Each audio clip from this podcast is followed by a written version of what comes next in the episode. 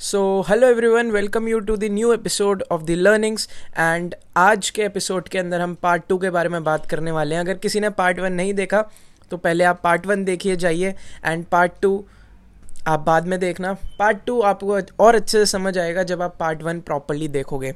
So part one के अंदर हमने कुछ ब्रिजेस कवर अप करे थे। एंड पार्ट टू के अंदर हम बाकी के ब्रिजेस कवर अप करने जा रहे हैं। Of the book Corporate Monk and end में कुछ चीज़ें हैं। एक बोनस है जो मैं आपको प्रोवाइड करूँगा आपको काफ़ी मज़ा आएगा। सो so, बिना किसी देरी के हम इस एपिसोड को स्टार्ट करते हैं एंड स्टे ट्यून्ड मैं आपसे एंड में मिलता हूँ। Thank you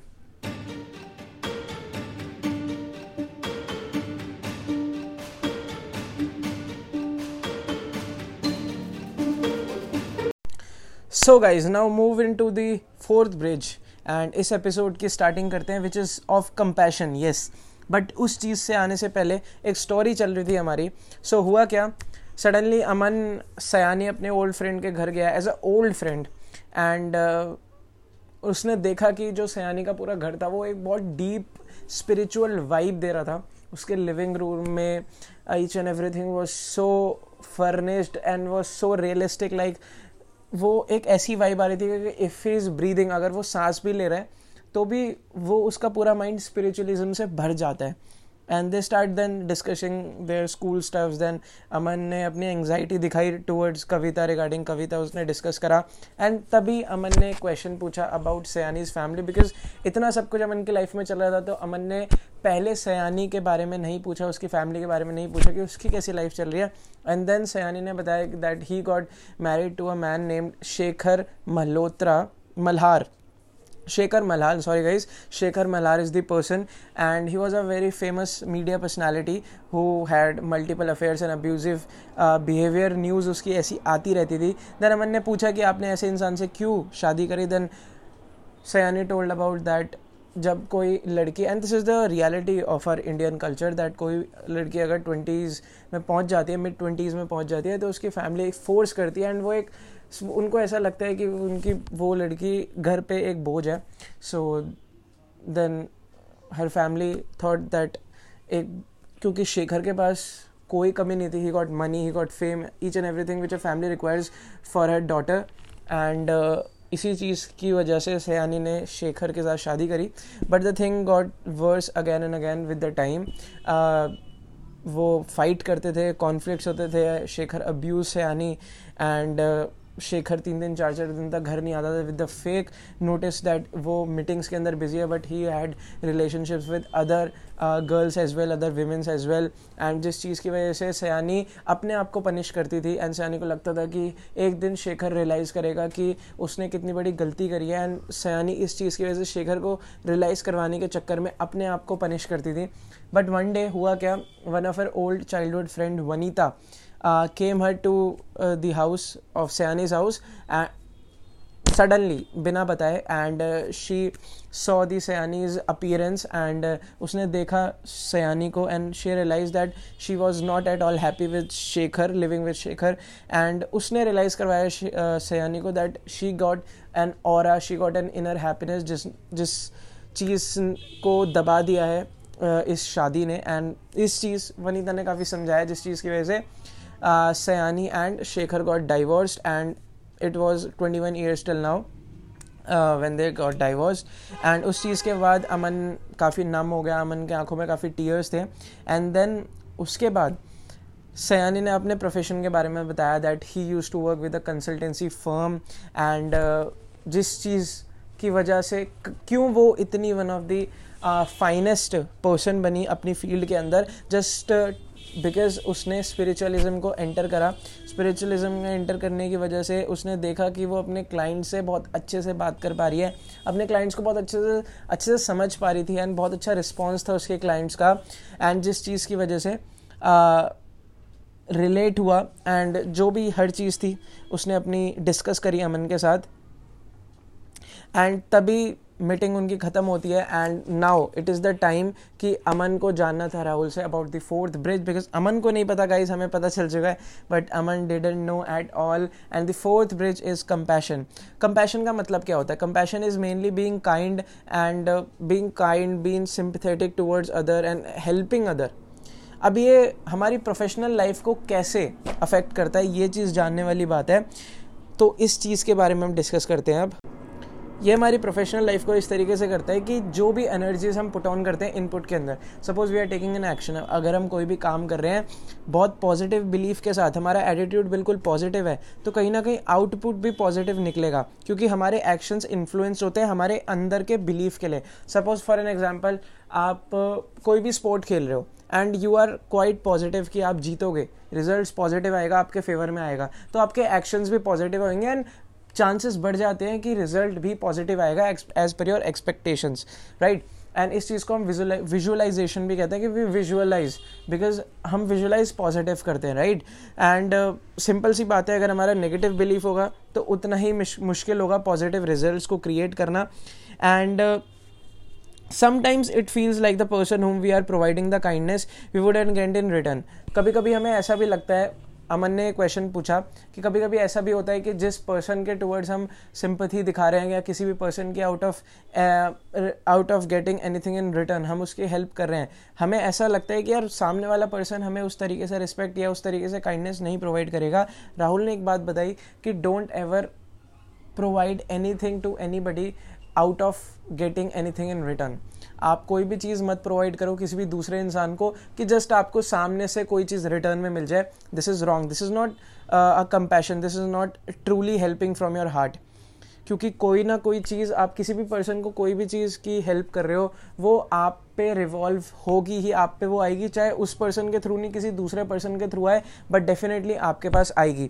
ये चीज़ ऑथर आपके साथ शेयर करना चाह रहे हैं। अब हम कंपैशन सीखते कहाँ से हैं? हम दूसरों की हेल्प करना क्यों करनी है? हम ये सीखते कहाँ से? ये अच्छी हैबिट हम कहाँ से डेवलप करते हैं?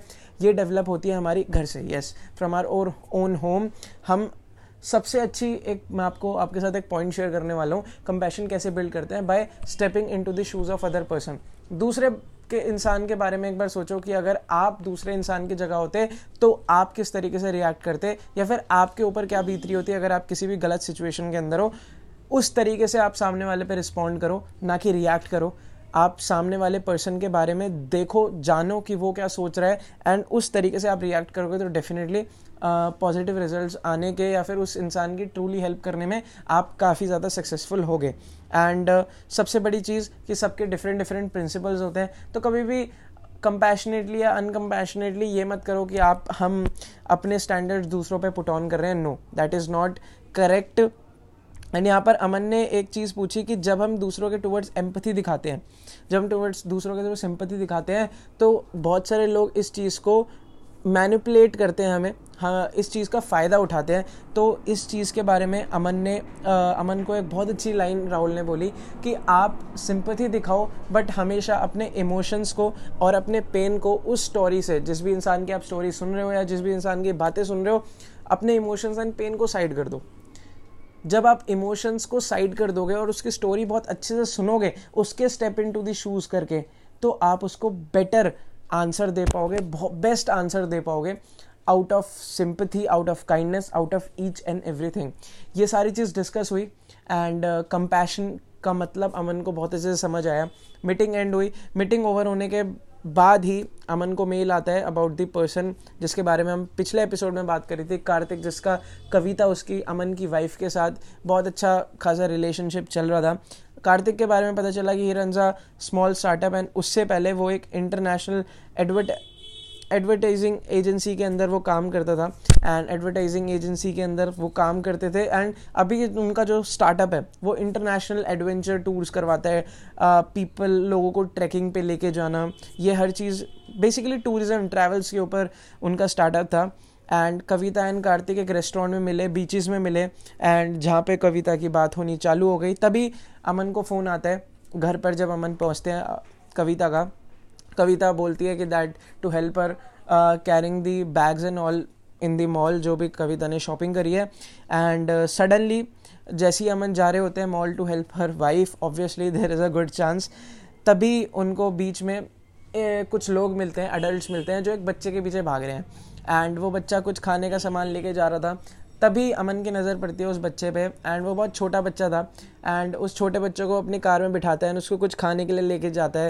एंड uh, उसको फिर डर लगता है कि एक छोटा सा बच्चा है अगर कोई इसको मार दे या फिर कोई इसके साथ कुछ गलत हो जाए तो अमन तभी कविता को भी फ़ोन करता है। कविता uh, आती है अमन के पास एंड दे वो decided to hand over the child to the police and वो उनका ख्याल रखेंगी। And Aman took the responsibility of each and everything of that boy and उसको रखा जाता है एक एनजीओ के अंदर जहाँ पर इस तरीके के uh, मतलब ऐसे बच्चे रहते हैं जो खो जाते हैं। एंड तभी after some days Aman responsibility निभा रहा था। तभी अमन को एक फ़ोन आता है and they got a call from a jeweller in jeweller in Chennai and Aman वो ज्वेलर क्लेम करते हैं दैट ही वो बच्चा उनका है। एंड देन अमन ले जाता है उस बच्चे को Chennai to meet his family and वो मोमेंट देख के अमन कहीं ना कहीं थोड़ा सा uh, जिसे कहते हैं इमोशनल हो गया था. एंड uh, क्योंकि उसने वो चीज़ किसी वो आउट ऑफ़ कंपैशन करा था जो चीज़ उसने हमने ब्रिज के अंदर पढ़ी. एंड uh, उसको पहली बार ऐसा लगा कि कोई किसी कोई ऐसी लाइट उसके अंदर आ रही है जो कभी भी प्रोफेशनल पर्सनल लाइफ में उसको नहीं मिली. क्योंकि he had helped a person specially a child out of getting in return out of no expectation. And this was the heavy moment for uh, Aman and यहाँ पे हमारा फोर्थ ब्रिज ख़त्म होता है. And moving on to the fifth bridge so so जो हमारा fifth bridge है वो है जॉय यस हुआ क्या? राहुल एंड अमन का जो बॉन्ड था वो काफ़ी डीप हो गया था। एंड एक दूसरे को वो बहुत अच्छे से जानने लगे थे। दोनों का ट्रस्ट बिल्डअप बहुत अच्छे से हो गया था। सो so, हुआ क्या? राहुल ने अमन को एक दिन अपने घर पर इनवाइट करा for a breakfast meeting and after visiting Rahul Aman को अपने घर के प्लांट्स दिखाने लग गए अपने गार्डन के अंदर। उन्होंने अपने डॉग से मिलवाया। And he seems like he was acting like a kid towards Aman. वो एक छोटी छोटी चीज़ों पे जॉयफुल हो रहे थे। एंड uh, वो काफ़ी खुशियाँ ढूंढ रहे थे। वो अपने डॉग से मिलवाते टाइम बहुत खुश थे। अपने पॉन्ड में फिशेस दिखा रहे थे। एंड uh, कहीं ना कहीं दिखा रहे सुन अमन को रियलाइज़ करवा रहे थे कि सी जो उनकी गार्डन में बर्ड्स हैं उनकी चर्पिंग सुनो आप। वो किस तरीके से बातें करती हैं and each and everything so ये सारी चीज़ सुन के अमन थोड़ा सा uh, थोड़ा सा सोचने लग गए कि यार राहुल को ऐसा हो क्या गया? Because Rahul was acting like a small boy and like a small boy he was so excited to show everything to Aman कि उनके घर में एक्चुअल में हो क्या रहा है? Each and everything so suddenly Aman ने पूछ लिया कि what about the next bridge and next bridge निकला राहुल के राहुल ने बताया which is of joy and उन्होंने बताया जॉयफुल के बारे में बहुत सारी चीज़ें हम सीखेंगे। सो so, पहली चीज़ जो राहुल ने बताई वो ये थी कि दैट हम जॉयफुल कब फील करते हैं? हम खुश कब होते हैं? जब हम प्रेजेंट में होते हैं। When we were in the moment and इस चीज़ को कहते हैं when we live in the moment it's called mindfulness so ये चीज़, पहली चीज़ क्लियर हुई दैट जब हम प्रेजेंट में होते हैं, क्योंकि see we have to present in the moment because कहीं ना कहीं पास से हमें कुछ लेना देना नहीं है राइट right? जो भी हमारे पास में हो चुका है we doesn't care at all and future is uncertain but काफ़ी लोग ये सोचेंगे कि यार अंशुल फ्यूचर आप अनसर्टेन कर रहे हो बट फ्यूचर डिपेंड भी तो करता है जो हम प्रेजेंट में एक्शंस कर रहे हैं यस जो आप फ्यूचर के लिए प्रेजेंट में जो सीड्स को प्लग इन करोगे सो करोगे उसी तरीके का आपका फ्यूचर होगा. सो so, आपको प्रेजेंट पे सबसे ज़्यादा फोकस करना चाहिए. बट अमन ने एक क्वेश्चन पूछ लिया अचानक कि see Rahul how to stay in the mindfulness all the time हम प्रेजेंट कैसे रहे मोमेंट में हर टाइम पूरे दिन के अंदर अपनी पूरी लाइफ के अंदर? सो so, राहुल ने एक बहुत अच्छी बात बोली कि हम कभी भी ह्यूमन माइंड एक ऐसी चीज़ है जो हमेशा ओवर थिंक करने लगता है हमेशा पास में पहुँच जाएगा फ्यूचर के बारे में अनसर्टेन हो जाएगा थोड़ा बहुत ओवर थिंक करने लगेगा फ्यूचर के बारे में परेशान हो जाएगा। राहुल ने एक बहुत अच्छी टिप दी जो अमन को काफ़ी हेल्प करी। माइंडफुलनेस की वजह से प्रेजेंट मोमेंट की वजह से कि जब भी हमें ऐसा लगे कि यार हम पास्ट में जा रहे हैं या फिर हम फ्यूचर में आ, बहुत ज़्यादा सोच रहे हैं फ्यूचर के बारे में तो हमेशा तभी अपनी ब्रीदिंग पे फोकस करने लग जाओ। अपनी ब्रीदिंग पे फोकस करने लग जाओ। Start focusing on your breathing अपनी इनहेल एक्सेल जो भी आप साँसें ले रहे हो उस पर फोकस करने लग जाओ। क्योंकि हमारा जो हार्ट होता है ना हमारा जो हार्ट है फुल ऑफ़ कंपैशन हमें जॉय मिलता है जब हम किसी इंसान को कुछ देते हैं कंपैशनेटली राइट बट एक्चुअल में जो जॉय हमें मिलता है, वो प्रेजेंट चीज़ों को देखकर ही मिलता है गाइज़ एंड इसी चीज़ के लिए भगवत गीता में भी तीन चीज़ें ऐसी बताई है।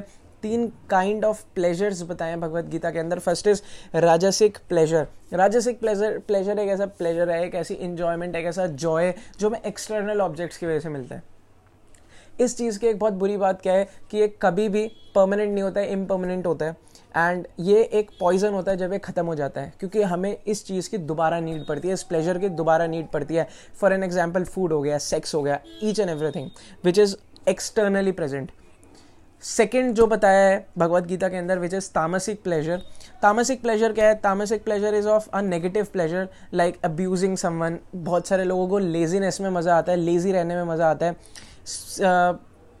अब्यूजिव लैंग्वेज बोलना, ये सारी कैटेगरी तामसिक प्लेजर के अंदर आती है।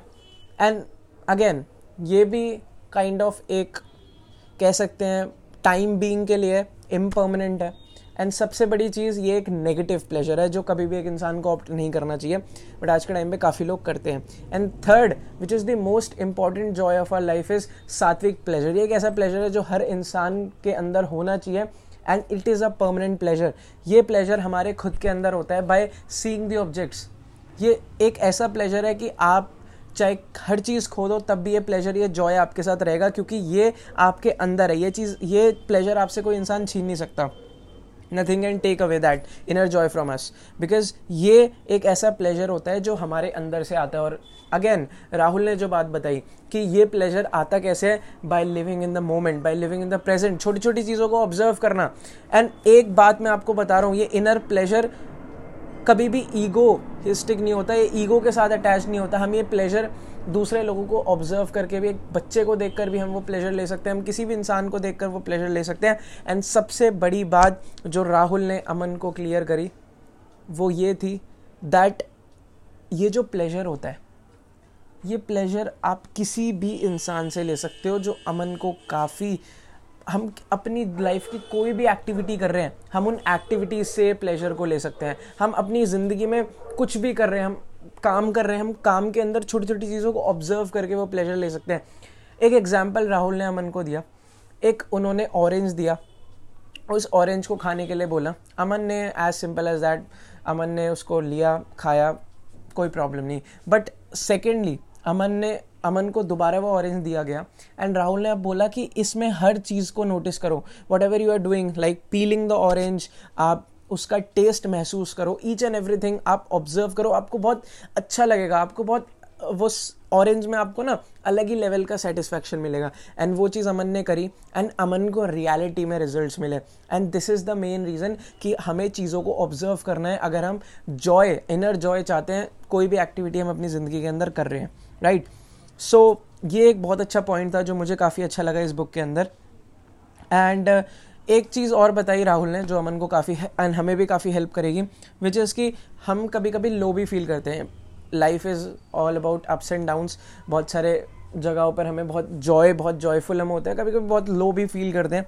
अलाउ इट टू पास इसका कोई सोल्यूशन नहीं है। जस्ट टाइम बींग के लिए होता है नथिंग इज़ इम्पर्मानेंट जैसे मैंने आपको बताया।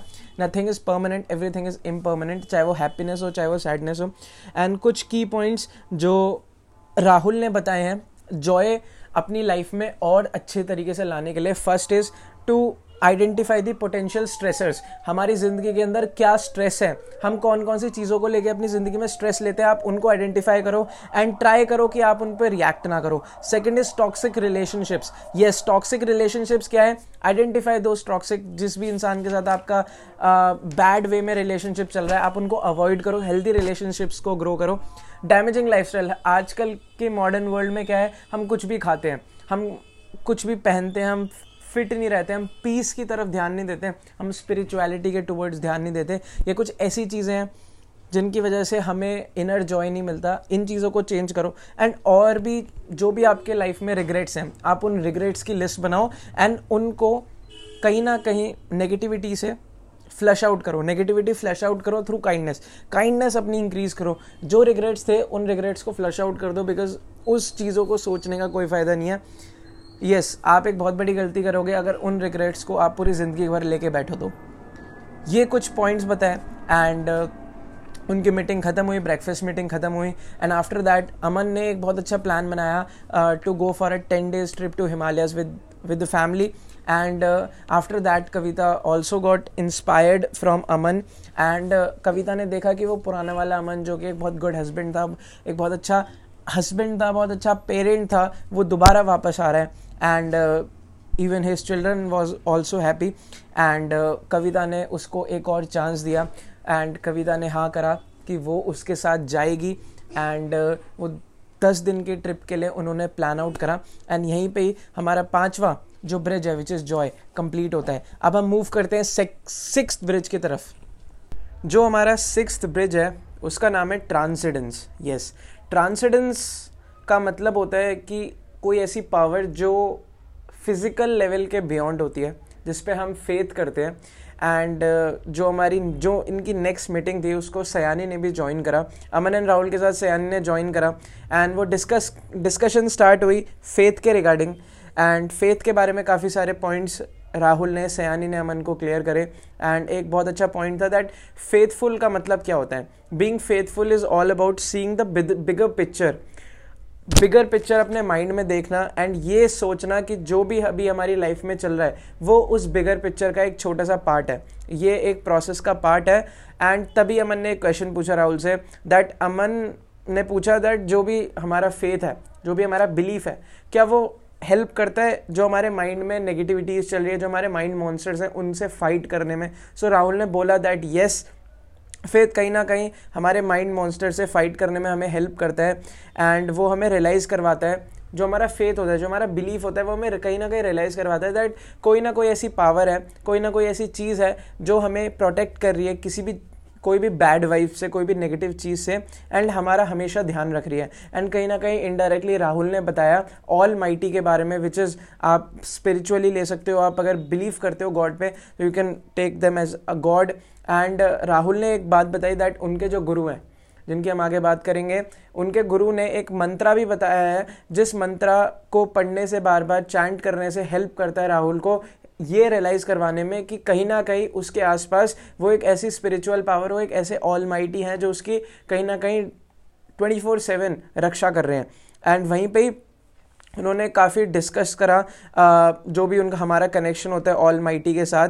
एंड फेथ कहीं ना कहीं किसी लॉजिक पे बेस्ड नहीं होती। कोई फैक्ट नहीं है कि ये इस चीज़ पर मैं फेथ है because of this fact because of this logic it's just a part of a person ये इंसान के अंदर की एक इनर चीज़ होती है जो इंसान खुद ब खुद डिस्कवर करता है।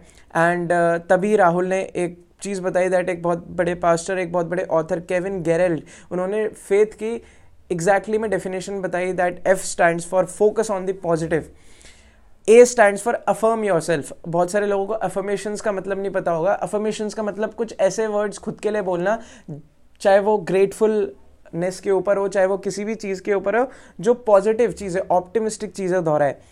I stand for imagine something good happening in your situation आप चाहे इस टाइम पे किसी भी सिचुएशन के अंदर हो, हम कोई भी काम कर रहे हैं, चाहे वो नेगेटिव है, चाहे वो पॉजिटिव सिचुएशन है उसके अंदर यही इमेजिन करना कि कुछ ना कुछ अच्छा है इस चीज़ में। अगर हमारे साथ हर चीज़ बुरी भी हो रही है ना, तब भी कहीं ना कहीं एक अच्छी बात यह है कि गॉड ने हमें या ऑल माइटी ने हमें सिचुएशन में रखा, क्योंकि उनको हमारे ऊपर फेथ है।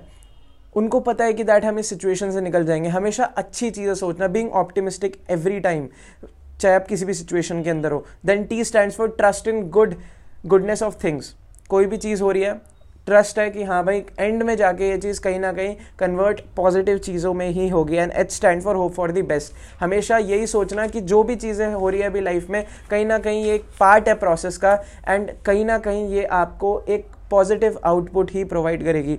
एंड यही चीज़ भी दोहरा के आती है कि अगर बहुत सारे ऐसे लोग हैं जिनका नेगेटिव माइंडसेट होता है एंड जो भी नेगेटिव माइंडसेट होता है जिनका भी कोई फेथ नहीं होता उनकी हर चीज़ स्टार्ट होती है एक डाउट के साथ.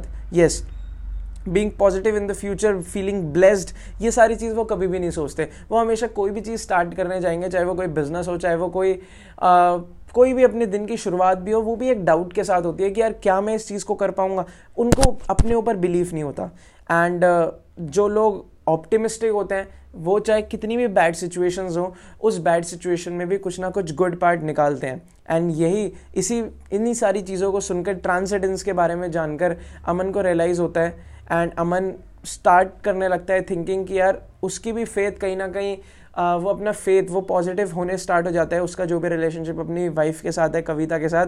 एंड वहीं पे हमने फिफ्थ ब्रिज के अंदर बात करी थी that they they have plan for ten days trip to the Himalayans with their childrens and all and वो चीज़ कैसे अफेक्ट करी उनके रिलेशनशिप को दैट उसके चिल्ड्रन एंड वाइफ किसी को भी पता नहीं चला दस दिन की जो उनकी जर्नी थी जो उनका जो उनकी ट्रिप थी वो कैसे उनकी चली गई वो दस दिन कैसे नहीं पता चला। They were very happy they were they are feeling very joyful and कहीं ना कहीं ये ट्रिप ओवर होने के बाद कविता एंड अमन दोनों ने एक लॉन्ग वॉक प्रेफर करी एंड लेक के पास वो एक लॉन्ग वॉक कर रहे थे एंड बट कहीं ना कहीं कविता के माइंड में बहुत सारी चीज़ें अभी भी चल रही थी एंड वो ये सोच रही थी कि आ, अमन को कार्तिक के बारे में नहीं पता। एंड काफ़ी सारी चीज़ें थी। So they were very close but उन्होंने बात नहीं करी। एंड सडनली अमन ने कार्तिक का टॉपिक छेड़ा।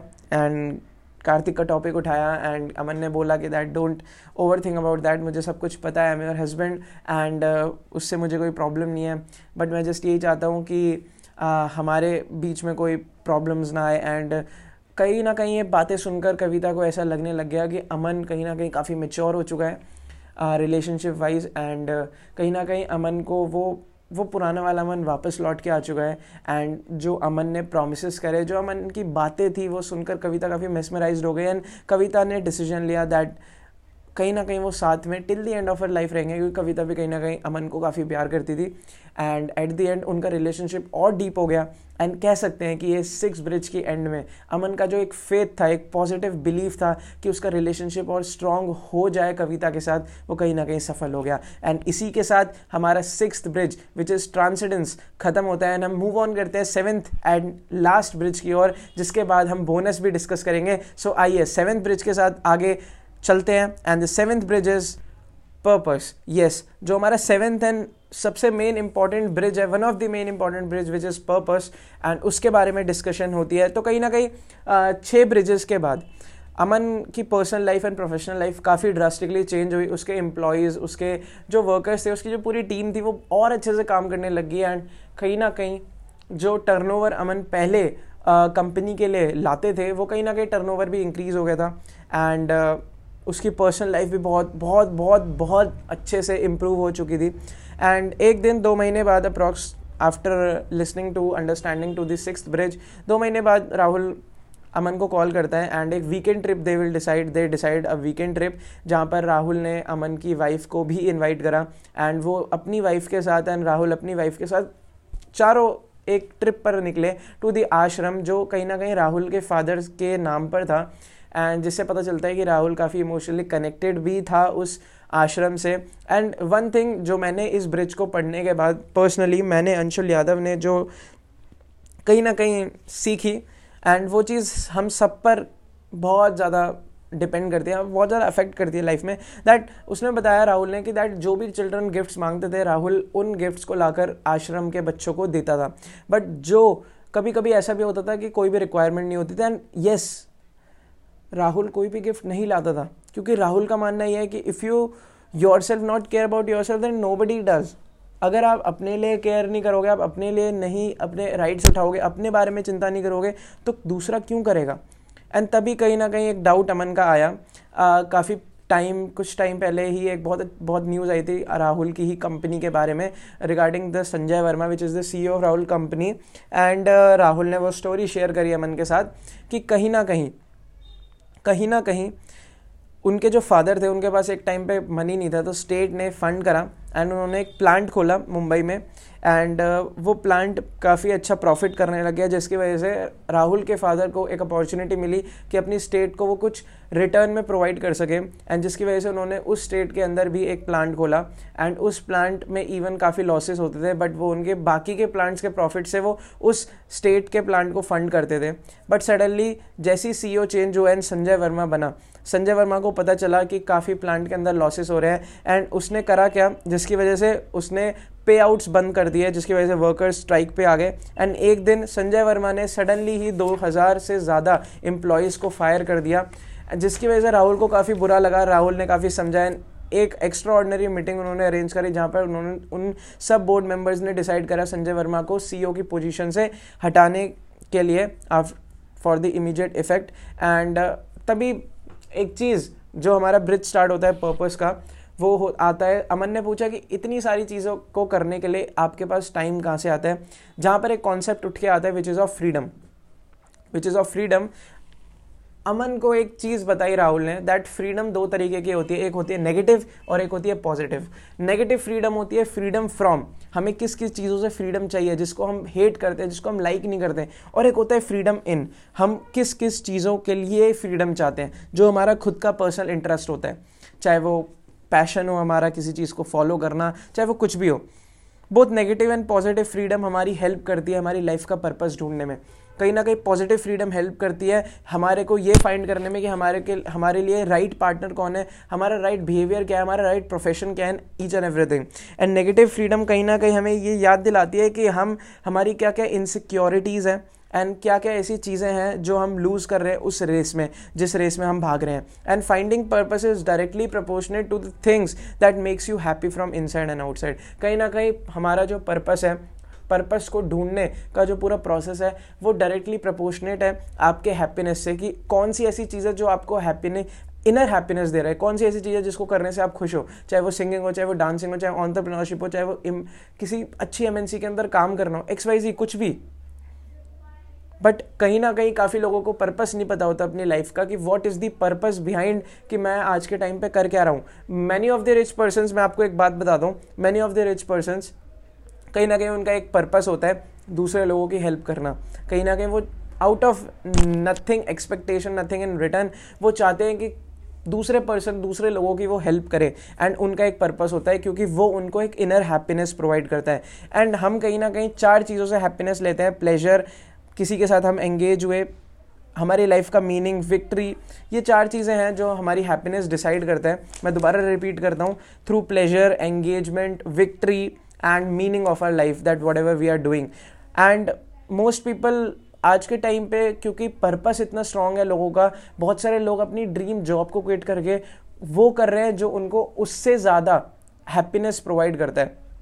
एंड कहीं ना कहीं ये सारी चीज़ सुनने के बाद अमन को एक चीज़ रियलाइज़ हो गई कि material success is not happiness material success is not enough उससे भी ज़्यादा इंपॉर्टेंट ये है कि आप अपनी लाइफ को एक वर्ल्ड एक ऐसी ज़िंदगी में जियो, एक ऐसे तौर तरीके से जियो, जहाँ पर आप फुल पॉजिटिव हो, आप काइंड हो, आप लव प्रोवाइड कर रहे हो लव शेयर कर रहे हो दूसरे लोगों के साथ and success also means that we are happy and peaceful yes guys मैं आपको यही चीज़ बताना चाहता हूँ that material success is also important not at all मैं मना नहीं कर रहा but material success is not everything success is all about kindness being peaceful being happy being positive and plus being material materially happy as well तो कहीं ना कहीं एक स्ट्रॉन्ग पर्पस काफ़ी लोगों का था, जिसकी वजह से काफ़ी लीडर्स बने। क्योंकि अगर आपका एक स्ट्रॉन्ग पर्पस है तो आप एक बहुत अच्छे लीडर भी हो। एग्जाम्पल्स बहुत है। Mahatma Gandhi, Martin Luther King, Nelson Mandela, ये बहुत बड़े लीडर्स थे, जिनका कहीं ना कहीं एक्सटर्नल रिवॉर्ड से कुछ लेना देना नहीं था। They work for inner peace and happiness आज के वर्ल्ड में भी काफ़ी लीडर्स हैं, जो आप देखते हो। जो रतन टाटा जी डी बिरला नारायण मूर्ति कितने ऐसे लोग हैं जो कहीं ना कहीं out of anything return any external rewards वो अपनी इनर हैप्पीनेस के लिए इनर पीस के लिए काम कर रहे हैं। एंड उनका कहीं ना कहीं पर्पस बहुत स्ट्रांग है जिसकी वजह से कहीं ना कहीं उस चीज़ को पर्पस को फाइंड आउट करने में वो काफ़ी सफल हो पाए हैं।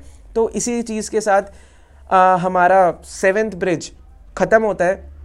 And seventh bridge I hope आपको काफ़ी अच्छा लगा होगा।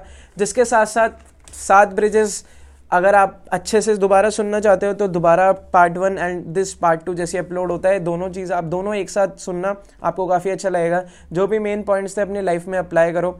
सो so, सयानी ने देखा दैट राहुल बहुत अच्छे से टॉट कर पा रहा है एंड यस एक चीज़ जो मैं आपके साथ शेयर करना चाहता हूँ, शायद आपने स्टार्टिंग में सुना होगा कि मैंने आपको बताया था कि जैसे ही सात ब्रिजेस खत्म होते हैं, राहुल ने वादा करा था अमन को अपने गुरु से मिलवाना। बट कहीं ना कहीं अमन इतना सेटिस्फाई हो चुका था, अमन कितना, इतना पीसफुल हो चुका था कि अमन को मौका, अमन को चाहिए ही नहीं था कि उसको गुरु से बात करना। वो कहीं ना कहीं राहुल को ही अपना गुरु मान चुका था।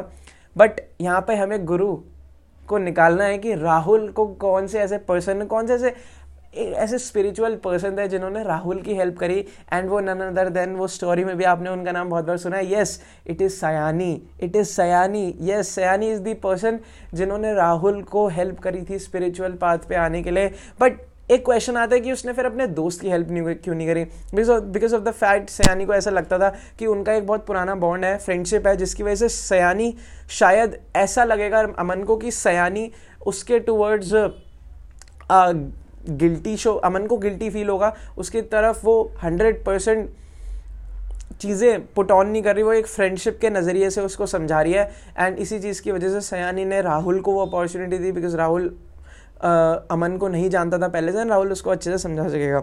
So all because of that crossing finally Aman got this his spiritual life and make the life on track and ये सात ब्रिजेस कहीं ना कहीं हम अपनी लाइफ में भी अप्लाई करते हैं that we have to be compassionate we have to be simple ये क्रक्स क्या है? कॉरपोरेट मंक बुक का कि we have to be kind we have we have our own purpose हमें हैप्पीनेस ढूंढनी है। वर्स्ट uh, की वर्स्ट चीज़ों में भी हमें ऑप्टिमिस्टिक रहना है। काइंड लव एम्पथी ये कुछ ऐसी सॉफ्ट स्किल्स है जो हमारी लाइफ में बहुत हेल्प करती है। एंड इसी के साथ इसी के साथ हमारी कॉरपोरेट मंग की जर्नी ख़त्म होती है। एंड अगर आपको अच्छा लगे तो प्लीज़ आप मुझे बताइए ताकि मुझे और मोटिवेशन मिले और इंस्पिरेशन मिले और ऐसी अच्छी अच्छी बुक्स की समरी लाने के लिए पार्ट्स में। And thank you very much. आपको मैं मिलता हूँ नेक्स्ट पॉडकास्ट के अंदर। नेक्स्ट टॉपिक के साथ, एक बहुत अच्छे टॉपिक के साथ हम दोबारा आएँगे। Thank you very much and भूलना मत इस चैनल की वीडियोस, इस चैनल के ऑडियोज इस चैनल के एपिसोड्स को अपने फ्रेंड्स के साथ शेयर करना। Thank you very much. Signing off Anshul Yadav.